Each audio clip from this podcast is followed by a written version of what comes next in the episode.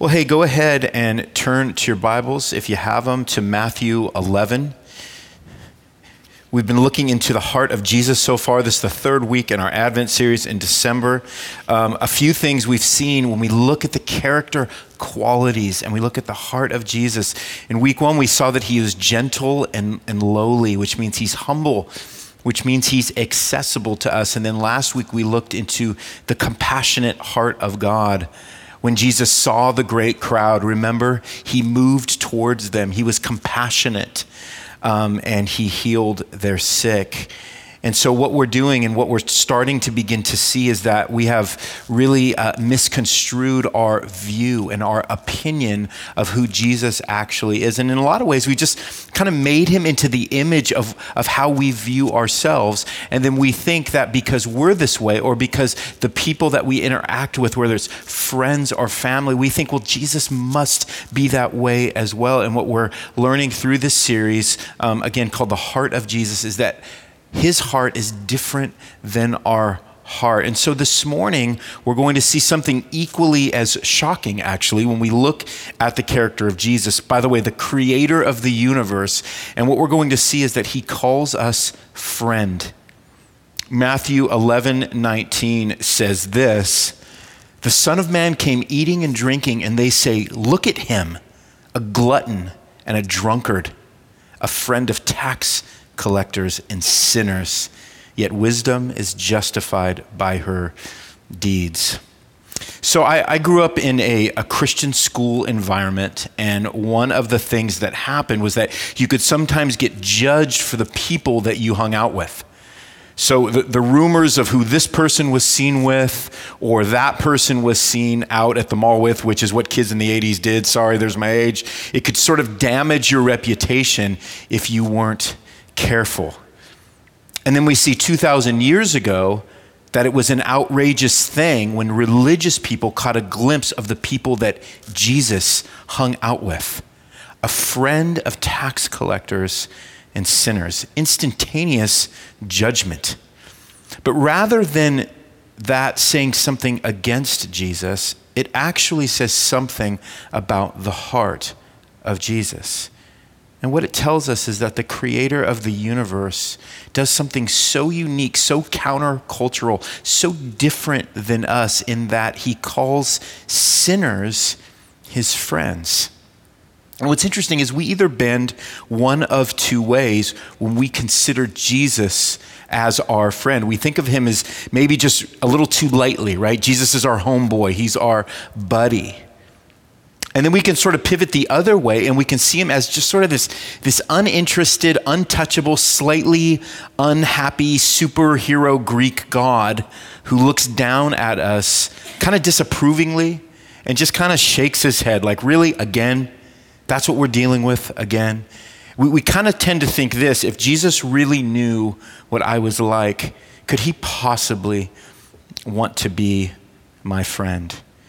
And yet, when we look at this passage from Matthew 11, the thing that was leveled at Jesus, look at him, a glutton and a drunkard. Jesus was not a glutton or a drunkard, but they were leveling that at him by who he was associating with because it says he was a friend of tax collectors and sinners. So, what we're going to look at this morning briefly is who is Jesus a friend to?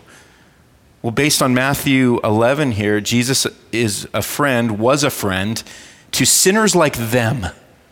Dane Ortlund says this Though the crowds call him the friend of sinners as an indictment, the label is one of unspeakable comfort for those who know themselves to be sinners. That Jesus is friend to sinners is only contemptible to those who feel themselves not to be in that category.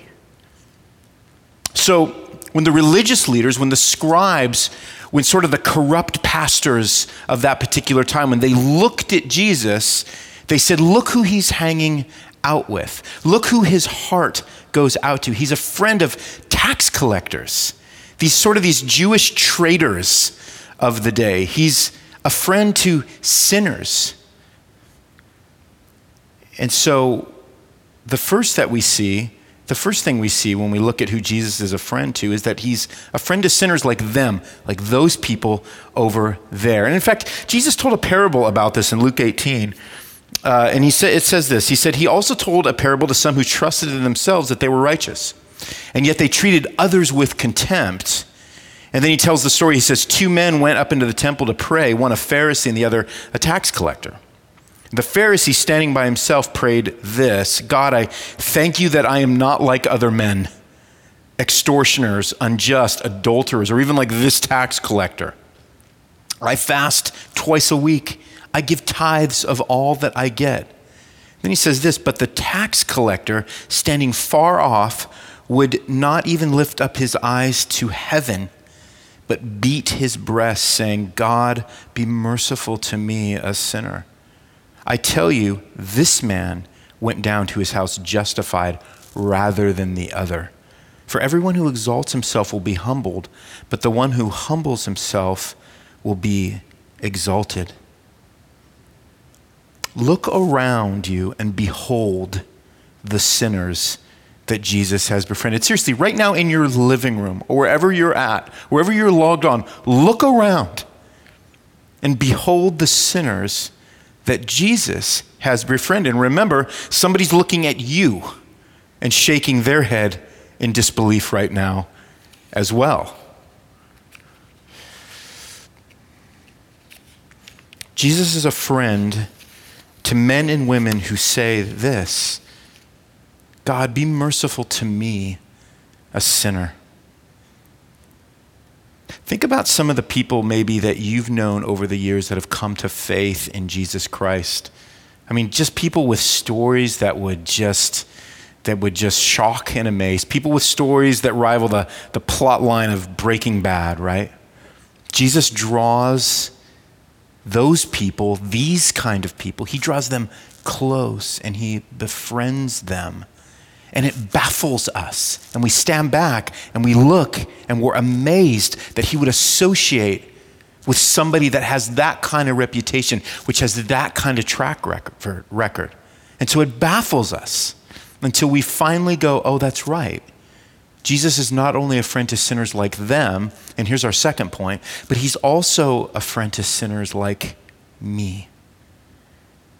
Paul tells us in 1 Timothy 1:15 that's what Paul says about himself. Though formerly I was a blasphemer, a persecutor, and an insolent opponent. And that's what he was. Uh, before Jesus saved him, he went around trying to wipe out what had become sort of the community of the Christian faith. But this is what he says He says, But I received mercy because I had acted ignorantly in unbelief.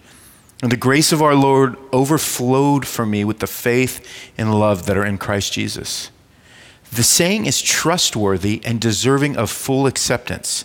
Check out what he says that Christ Jesus came into the world to save sinners, of whom I am the foremost. So this is Paul. All those books, all those letters in the New Testament that were penned by the Apostle Paul, and yet he considers himself the foremost of all sinners. Paul received mercy and grace and faith and love because he needed it as badly as everyone that has ever taken a gulp of air needs it. Jesus, beyond all earthly explanation, became a friend to merciless, murdering Paul. You're not going to find a person who deserved Jesus less than Paul in Scripture. I mean, you take one look at his rap sheet, and this was not a man who most people would have felt friendly toward on any level. In fact, when he first came into faith in Jesus Christ, all the disciples were afraid of him. It was hard for them to even believe that somebody that had been that far from God was now this close to God. But that's what happens when Jesus gets a hold of a person, when Jesus surrounds Paul with the light of his mercy and grace. He befriended Paul. And he befriended Paul when Paul was at his least friendliest towards the friends of Jesus. Think about how remarkable that is. Jesus welcomed Paul into his circle of friends. And he pulled him in so deeply, listen to this, that Paul was willing to give the rest of his life for the cause of Christ because of the closeness and the friendship he had with Christ. Christ Jesus came into the world to save sinners, of whom I am the foremost. And not just save sinners, but befriend sinners. John 15, 15, Jesus wrote, He said, No longer do I call you servants, for the servant does not know what his master is doing. But I have called you friends, for all that I have heard from my Father I have made known to you. So, what this tells us is that when Jesus is your friend, he lets you completely in. You're all in with him. He holds nothing back. Everything he has been told from his Father, he shares willingly with you. There's like this companionship at work when Jesus becomes a friend to sinners, not just like them, but to sinners like us. There's a mutuality in place. We share everything with him, and he shares everything with us because that's what friends do. But he does it without the sinfulness that accompanies every friendship that you and I have ever had, which has the potential to become broken. And Jesus is a trustworthy friend. Jesus is a sympathetic friend. Jesus is an empathetic friend. Jesus is an understanding friend because he knows what it's like to go through the things that we go through with our friends that put our friendships in peril. Jesus knows what it's like to be betrayed by a friend. He knows what it's like to be abandoned by his friends because he was. He knows what it's like for people to claim to be his friends, but only really want to use him because he provides free food and expert medical care. And that was a situation that happened over and over again to Jesus in the New Testament when he healed the sick and he provided food. And they would follow him because they wanted more of what he had to give them rather than more of himself. So when we think about a friend, there's probably some non negotiables. There's probably certain qualities or certain attributes that we want when we think about a friend. We want somebody who is trustworthy, we want somebody who is understanding, we want a friend who is, is honest, we want a friend who is reliable, we want someone who is truthful, we want a faithful friend. We want a loving friend. We want a sacrificial friend. We want somebody who embodies these qualities, these character traits. And imagine a friend that does. Imagine someone out there who embodies all of these character qualities, but without fail. Because I know some people who have a lot of these qualities. They're trustworthy and they say what they're going to do. And they're understanding when I'm going through something, I can look them in the eye and I can speak truth to them, and they understand what I'm going through and they have compassion for me. They're honest. And they're people of their word. What they say comes to pass. They're reliable. I can depend on them. They're truthful. I never have to wonder whether they're lying to me. They're faithful. When they say they're going to do something, they do it. They're loyal. They're there. They're loving. They care about me. They would give me the shirt off their back, and they're sacrificial. They do things that cost them for the benefit of myself. Imagine a friend that embodies all of those character qualities but without fail, even when you're at your worst. We can damage earthly friendships because of things that we do, right? We stop communicating. Sometimes we break appointments. Sometimes we find ourselves gossiping and slandering, and we find that relationships start to split at the seams with friends that we thought we were going to have for years and years. I think all of us can probably give stories, tell stories, and relate to that. But imagine not being able to do anything to push Jesus away. All the times you're not trustworthy, understanding, honest, reliable, truthful, faithful, loving, or sacrificial. Imagine not being able, when you fail at those things, to push Jesus away. When in reality, what we do is we pull ourselves away from Him. But Jesus can never be pushed away from us. Revelation 3:20, this famous passage where uh, Jesus says, "Behold, I stand at the door and knock. If anyone hears my voice and opens the door, I will come into him and eat with him, and he with me." Jesus is invitational. It's not based on our faithlessness, but it always comes back to his faithfulness in being the friend that he can't fail not to be. John 14, 23, it says, Jesus answered him and said, If anyone loves me, he will keep my word, and my Father will love him. And then he says, And we will come to him, and we will make our home with him. So imagine Jesus being so close to you and wanting to get so close to you as the friend that he calls you, that he sees you as somebody who him and his father want to make a home with. Richard Sibbes says it like this He says, As his friendship is sweet, so it is constant in all conditions.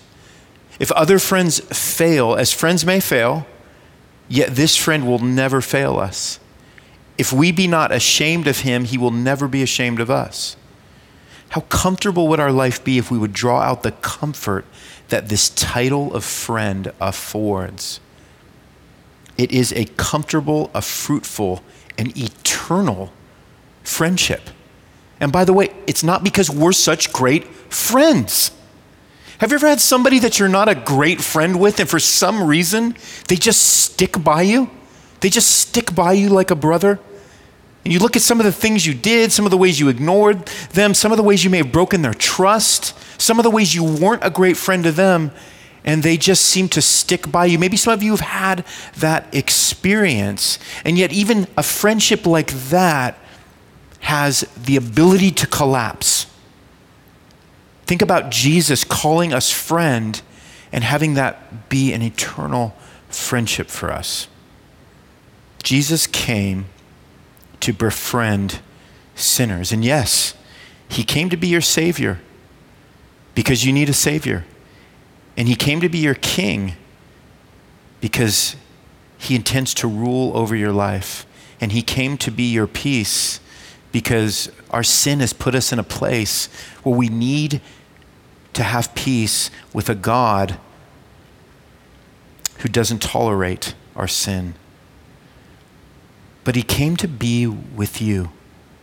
And the baseline quality of friendship is just that, isn't it? It's being there its presence. Jesus becomes your friend the minute, the second you see yourself as being the kind of sinner that Jesus befriends. So, what do we do with this? Those of us who know Jesus but don't think of him in, in terms of, of, his, of him being a, a friend to us, having that type of close and intimate relationship with us. And maybe some of us don't have a relationship with Jesus. And we've never thought or we've never been taught about him actually befriending the sinners that he saves. Well, the first thing we need to do, if that's you, if you're the latter category, is you need to repent for being his enemy. Because we aren't born friends with Jesus. We're born as sinners who are far away from Him. But if we confess our sins, the Bible tells us He's faithful and just to forgive our sins and to cleanse us from unrighteousness. And when we are cleansed from that unrighteousness, we become friends with Jesus.